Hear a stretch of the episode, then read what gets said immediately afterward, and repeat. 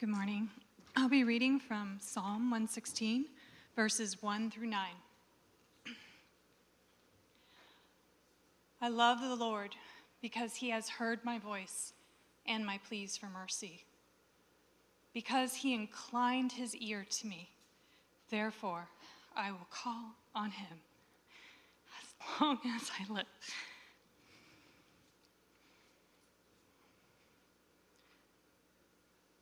The snares of death encompassed me, the pains of Sheol laid hold on me. I suffered distress and anguish. Then I called on the name of the Lord. O oh Lord, I pray, deliver my soul. Gracious is the Lord, and righteous our. God is merciful. The Lord preserves the simple. When I was brought low, he saved me. Return, O my soul, to your rest, for the Lord has dealt bountifully with you. For you have delivered my soul from death, my eyes from tears, my feet from stumbling. I will walk before the Lord in the land of the living.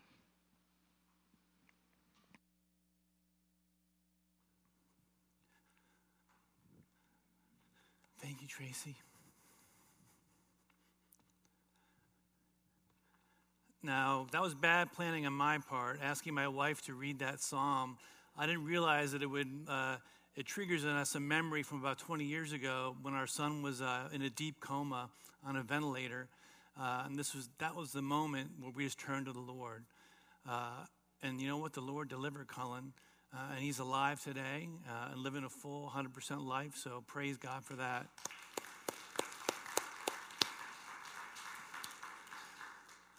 I want to thank some special friends here today. Scott and Chelsea Tekeski are here with their two boys visiting. They're long term attenders of Cedar Run.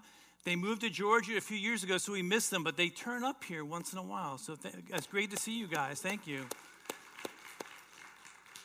And thank you to John Macaluso for that prayer. It was a good reminder of Thanksgiving as we speed into Christmas, right? It's a shorter time period, I think, this time uh, between Thanksgiving and Christmas. And I know because my house is almost fully decorated already, just a day later. Uh, and a special thanks to the decorations here in our church at Cedar Run to Jane Rouillard. So Jane Rouillard and her life group and some other folks come in here every year faithfully, and they decorate this place to the nine. So we thank you for that. And we even have our uh, nativity set uh, built by Derek Heath out front, and some of the guys helped set that up. So thank you for that that will be there for the Christmas Eve service. And we've heard a rumor that Mary and Joseph may be present, okay? Photo op, right? But here's the bad news Mary and Joseph have kind of gone missing on us. We thought we had a Mary and Joseph, and now they're fugitives. So there's a warrant out for Mary and Joseph. If one of you wants to pretend to be Mary and Joseph, come see me, please. We need a Mary and Joseph, all right? But go ahead, open your Bibles to Psalm 116. You know, a couple of things that is, uh, let me get my water here for a second.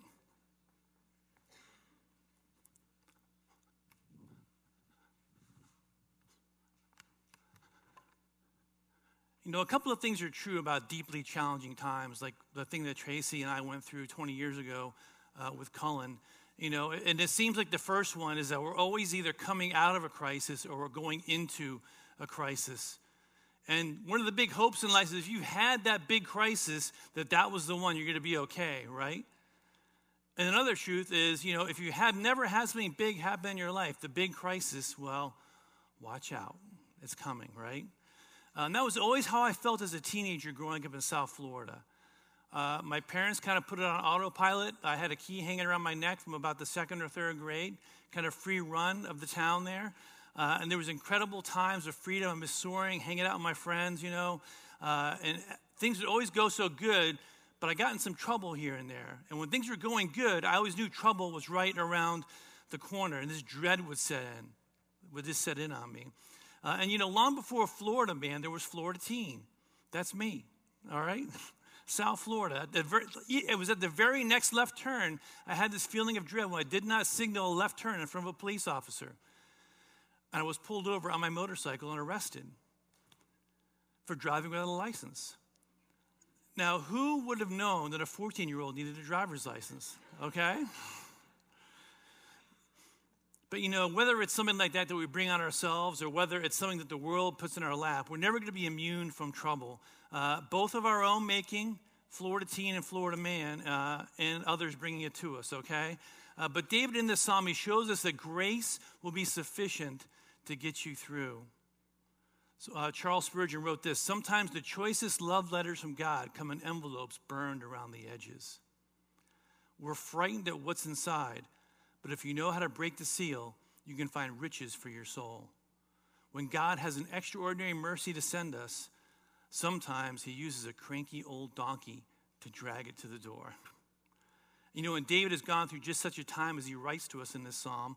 Uh, it's suspiciously like a prayer journal entry, as most of David, David's psalms are. He's close to death, even. Things are really bad. And what does he do? He calls upon the Lord. Verse 1 reads I love the Lord because he has heard my voice and my pleas for mercy. One of the biggest lessons we can learn from this passage is uh, that the best resort in times of trouble is prayer. It's not a last resort when you run out of yourself, it is a first resort and a best resort. You know, so often I'll be facing things that have been eating at me. Uh, I'm stressed out. I'm struggling with them. I'm not praying. Uh, and Tracy will see me struggling. She'll say, Hey, what's wrong? Tell me what's going on. And I'll start to tell her what's happening. Uh, and it's coming out of my heart. And I'm, then I'm thinking in the back of my head, I know what's coming next. All right? She'll go, Have you prayed about it? How dare you? Of course. No, I didn't pray about it. but I never learned my lesson. So this morning we're going to look at three actions God takes when we pray to Him during a crisis, okay? So, first, how God listens to us. Secondly, how God lifts us up. And thirdly, how God liberates us. So, how He listens to us, lifts us up, and liberates us. Let's pray. Heavenly Father, Lord, I thank you so much uh, for getting to experience Thanksgiving, Lord, to be thinking of you and the things that we're thankful with, and now to turn right into uh, the key season of Christianity, Lord. Uh, Jesus Christ come to earth, Lord. God shedding his godly power and becoming a human being, Lord. We thank you for that. Uh, we pray that your words here would let us understand the gospel, the gospel in ways we haven't before. And we pray these things in Jesus' name. Amen. So, the first thing God does when we reach out to Him in the crisis is He listens to us. But in order for God to listen to us and hear us, what do we have to do? We have to call on the Lord, don't we? Verse 2 says, Because He inclined His ear to me, therefore I will call on Him as long as I live.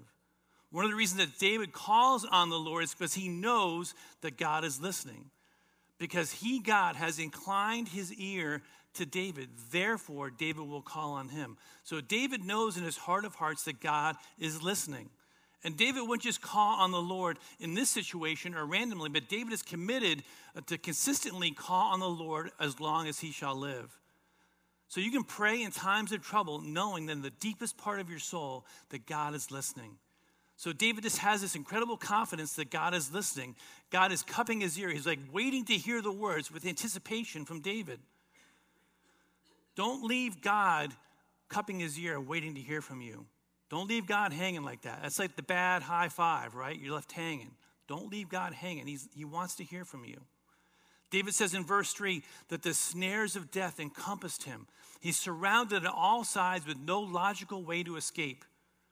So they had snared him. They'd gotten a hold of David physically, maybe even. He was in death's grasp, so it was in moments away. Maybe, maybe it's physical, maybe it's sickness, maybe it's injury. He's got the pangs of Sheol. Pangs is like, uh, are these fits of pain, and Sheol is the Hebrew idiom for death. So the distress and anguish, the terror, the sorrow, David was as low as you can get, and God lifts him out of it. So graciousness is God giving us what we don't deserve. That's an element of the gospel, isn't it? We don't deserve salvation in the larger sense, do we?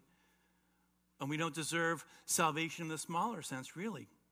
I mean, apart from Christ, we actually probably do deserve the bad outcome. But God is gracious and delivers us anyway. But be careful, though, to accept that grace. Be careful. That's a warning, okay? Because if we give ourselves credit when we come to the other side of it, if we say, oh, look how I pulled myself out of this, look at all that I did to, to make this right, that's not grace anymore. That's you doing it. And the next step to that is pride. Pride is right behind that. It's not grace anymore, it's pride. You know, if things don't go well in the crisis, okay? If we didn't feel like we did enough, then what happens is we tend to blame ourselves and get down on ourselves. That's not grace either. Grace is however we wind up on the other side. It's, we don't get credit for it, and we don't take the blame when there's nothing else we could have done. I got this quote from somebody here. I forget who it is, but do everything you can as if all relies on you, but then believe as though you have done nothing and it's all up to God. Do everything you can as if it all relies on you, but then believe as though you've done nothing and it is all up to God. So, somewhere between what we, we need to be doing and what God is fully doing, what He does, right, is something called God's sovereignty. He's in total control. And we don't know exactly how those two things come together, right? Our will and God working in things. But don't invoke God like some kind of magic spell and just stand back and let him do his thing. We need to be doing what we need to be doing in these situations. So that's graciousness, okay? Righteousness. Only God is righteous. And let me just say, graciousness is, is an attribute of what? It's an attribute of God, but specifically, it's also an attribute of the gospel, isn't it? So David names these things in here graciousness first, that's one attribute of the gospel. Then there's a second one we're going to see here righteousness. Where's he getting this from? The gospel isn't in the Old Testament yet, is it? This is an incredible look forward. But righteousness, only God is righteous. Okay? We are not righteous. We can't work hard enough to be righteous. We can't do enough good deeds. Only God is righteous. You can't go to enough new commandments in a row to be righteous. You need to go to a few, though, okay? Right, Bill? Righteousness is always through Jesus. Somebody else does the work for us, and we get credit for Jesus' righteousness. So for David, he had to look ahead into the unknown. He had it much harder than we did. He is not seeing Jesus, he is not seeing the gospel spelled out for him the way that we do. But he has an unseeing faith that God would somehow make things right between him and God. When David talks about righteousness through all the Psalms, you're like, what's he talking about? Because we know as sinners we can't be righteousness. David has a hope in God and what he's going to do. But we see Jesus. And if we repent of our sin and ask for forgiveness for Jesus from Jesus, he gives it to us, right? He gives us the results of his work. He gives us the results of his righteousness. So Jesus lived the life that we couldn't, and he credits us with the results. Now, we are not actually righteous right now, right? We still sin, don't we, even as Christians? But God sees us as righteous. It's like a legal finding. He sees us as righteous through Jesus. Now, we want to be getting more righteous, actually, don't we, as we approach God, as we approach seeing Him face to face, as our sanctification, as our spiritual maturity grows. But it's His righteousness, Jesus' righteousness, that we get. So, graciousness, that's one attribute of the gospel. Righteousness, that's another one. Now, the third one is this mercifulness. God does not let the trial consume David, okay? He, he gives mercy to David. He doesn't let the trial consume him. Because remember what we really deserve. We kind of deserve to have the trial go the wrong way most of the time. We deserve the bad because of our sin. But because of mercy, God doesn't give us what we really deserve, okay? In mercy, God does not give us what we really deserve. Remember, I, I came up in an independent Baptist church, and one of the favorite lines was this You know, in graciousness, we get what we don't deserve, but in mercifulness, we don't get what we do deserve, right? In graciousness, we don't get what we really deserve, but in mercifulness, we don't get what we do deserve. Now, for the believer, what does that mean? That means that God does not give us hell. We do deserve hell. That's the default setting for all humanity. But God often deliver, delivers us even here on earth. So, as Christians, we don't get hell, but we also often get blessings here on earth. We get delivered here on earth. It's only due to God's tender mercies that we aren't totally consumed by the things that are happening all around us every day. In fact, the gospel with these three attributes, it allows us to face adversity with a kind of sureness in our heart. Because listen to what David says here. He says in, in verse 6 The Lord preserves the simple. When I was brought low, he saved me. So, who were the simple? Well, according to David, the simple are those who are whom the Lord will preserve, right? The Greek Septuagint translates that word simple uh, into little children. Now, we know from the New Testament that Jesus says you should believe, have faith like little children. But David is saying we should be like little children, uh, even in the face of a crisis in our life. So we should be running to God the same way we run to Jesus in faith in the New Testament. Even in adversity, we should be like little children, just simple minded about run right to God, knowing He has this. Because you know what? It takes a lot of cunning and a lot of bandwidth and scheming to sin, doesn't it? That's not a simple life. Managing your image, managing the lies, managing your reputation. You think righteousness is a lot of work. Sinning is a lot of work too. I knew uh, in the FBI there was an agent who spent as much energy not working as he would have if he had worked. All right? He would, if he had spent as much energy working cases and locking guys up as he did trying to get out of doing all that stuff, he would have been like Eliot Ness. It takes a lot of work to be scheming, okay?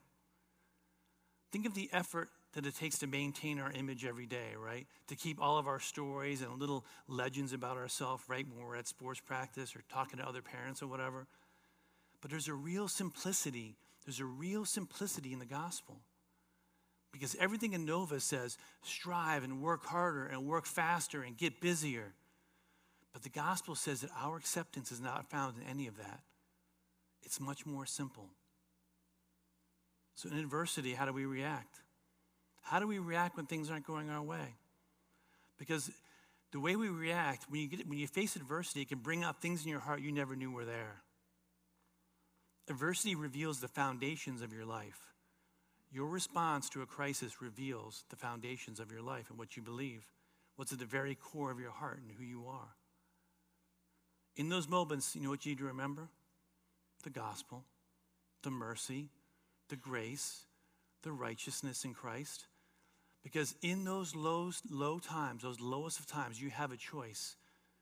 You can let the worst of you come out in anger and fear and bitterness, or you can remember, as David did, that God saved me. He may not even save you from the Christ, but you are saved no matter what. David says, God brought him low. And in the larger sense of your salvation, you had to be brought low, didn't you?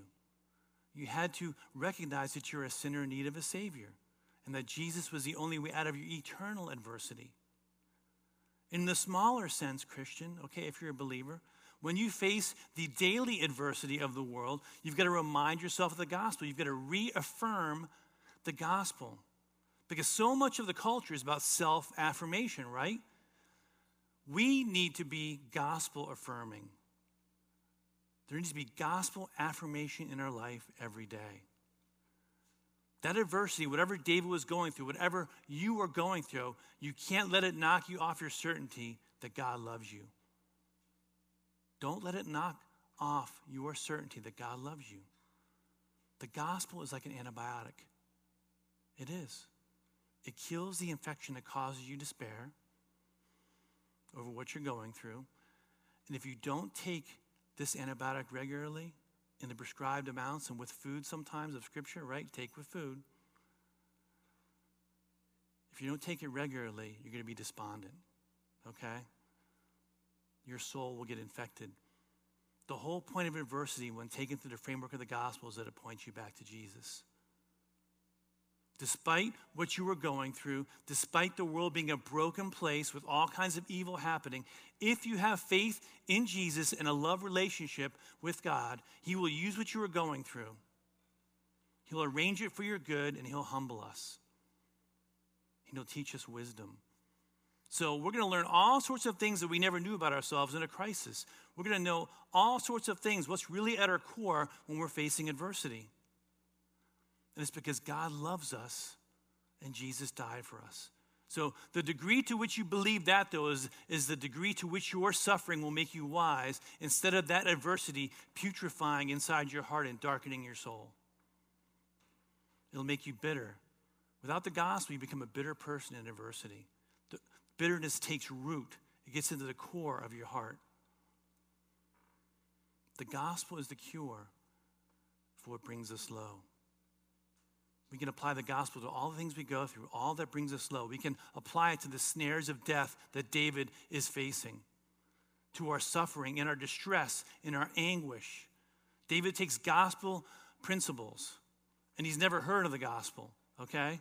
He takes those principles, the grace and the mercy and the righteousness, and we can take them. We can take them. We know they lead to Jesus. David didn't even know that. Look what it did for him. So that was actually our second point. God lifts us up, all right? Somehow I forgot to tell you we were on point two. so God listens, God lifts us up. And here's the last point of the morning. I messed up Tracy's sketchbook. She sketches uh, her notes in there, so I'm in trouble now. Here's the last point of the morning God liberates us, okay? We call out to God in crisis and in adversity, God liberates us. Here's what David recounts that God did in verse 8 If you have delivered my soul from death, my eyes from tears, and my feet from stumbling. You know, if you're wondering, and maybe you've even you're going through something now and you're wondering if you should call on the name of the Lord, should I pray? Like when I'm like holding out and not praying and I'm just letting it eat me alive. David shows us some of the things that God liberates us from if we do go to him. Okay? The first thing is death. God has freed your soul from death. What hap- whatever happens in this crisis, you are free from death. You will never die the second death. Now, you guys are like, some theologians out there are like, oh, yeah, I know what that second death is. But some of you go, what is the second death, Pastor Blake? Look, if you are not a believer in Christ, you will feel the full weight of death. That's the state that non believers enter when they physically die and are judged and are eternally separated from God. It means you'll be outside the presence of God in eternal torment. Let me ask you, is that a good thing or a bad thing? Right? We don't want the second death, do we? But as a believer, you are saved from that. God has saved you from death. See what that means when somebody says you are saved? Because for you, death has lost its sting. You'll die physically like everybody else does. But living and believing in Jesus, you won't see death in its fullest sense. There's no flames of fire, there's no bottomless pit, there's no depart from me. Your soul is liberated, and you'll be with Jesus for eternity.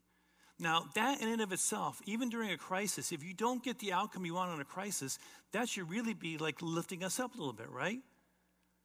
If that doesn't make you happy, if we're not meditating on that, thinking about that all the time, we'll stop, we'll stop getting excited about that. We should be perpetually delighting in that. Now, you could bully your way through the adversity, okay? You could cheat to win or blow up other people on social media or cancel people uh, or, you know, pick up the, the weapons of the world and fight. But none of those are gospel principles. None of those are even biblical principles. Sometimes you're going to take the body blows and you're going to let them fall. Jesus says, What is it if you gain the whole world but lose your soul. We can't fight battles. We can't fight adversity the way everybody else does. We tend to file the gospel away as some nice little thing that we did when we were like, uh, you know, at VBS, when we were seven or eight, or the decision we made as an adult. That was the gospel right there. And we put it in a little box and we put it in the back of our, uh, of our top drawer in our dresser. We never really go back to it. But when we do that with the gospel, it never really becomes real to us. It's not part of who we are. It's not uplifting. And we don't remember that we beat death. In every situation, whatever burdens you carry, whatever blows are landing on you, okay, remember that. So, first of all, there's no death. We are liberated from death. Secondly, God has freed your eyes from tears, okay? we have no reason for grief, no real reason. What? Pastor Blake, you tell me I, I can't be sad? My mother just passed away. You know, my mother did pass away a few years ago. My mom, who was, uh, for years, I, I explained Jesus to her in the gospel time after time after time for decades. And finally, on her deathbed, I, I said it for the last time. And I, just, I started to get up and walk away in sadness. And, and she reached out and grabbed my hand. And she goes, Blake, I know. How can I be sad about that? There was no tears. It's hard to be sad with that huge win right at the end, isn't it? But, you know, Blake, what if I'm suffering badly in life? You know, maybe you are a victim of injustice. Maybe you are oppressed. Maybe you're hungry. Maybe you're poor. Paul tells us this. He says, Our light affliction is but for a moment, and it works in us a far more exceeding and eternal weight of glory.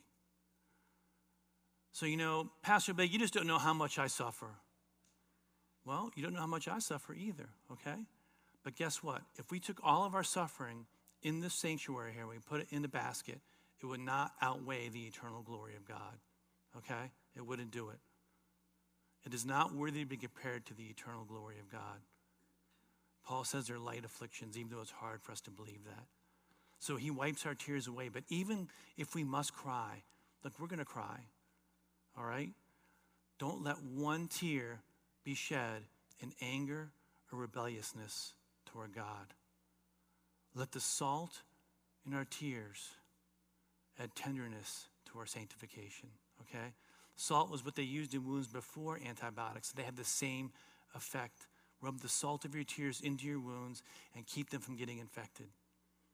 Because the God of the universe loves you beyond belief in an unimaginable way, even through the worst of times. Rub that in to your soul as you cry. You may be saying to yourself, you know, that all still sounds, sounds good, right? God rescued David, right? But David is David. How do I get access to that today? Look, David had it harder, didn't he? He didn't have access uh, to Jesus yet. He didn't know Jesus was coming.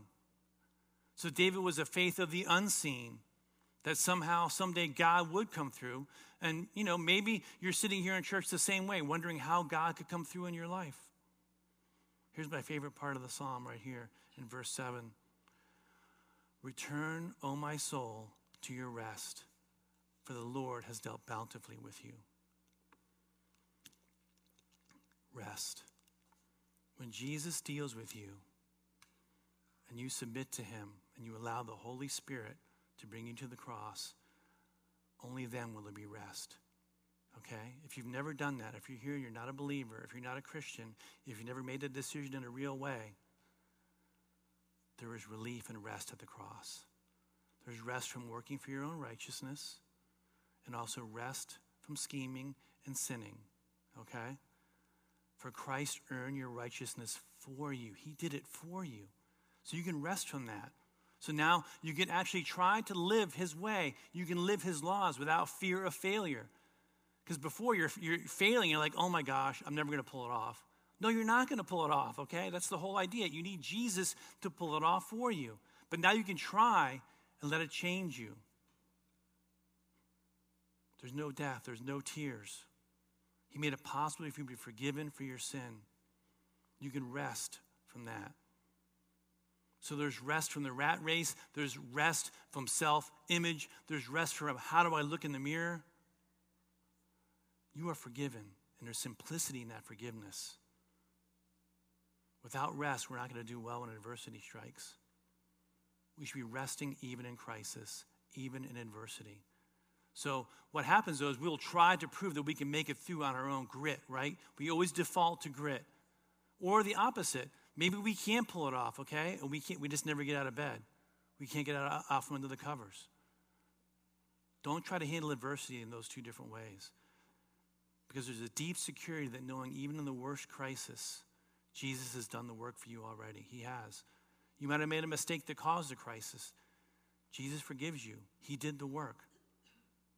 And the outcome is determined, okay? So even we, we might not get the earthly outcome we wanted, we might not get it. it's still not going to destroy us. If we have Jesus, if we're in rest, the outcome of that crisis, it doesn't determine our worth. It doesn't determine our happiness any longer. And it's because we have the deep peace of knowing we're accepted in Christ. It won't destroy us. You will stand at the end of the crisis. You will stand at the end of adversity because you are accepted in Christ. So we can strike a balance in crisis response, okay? We cry out, we do what we can, and then we let God do what He will.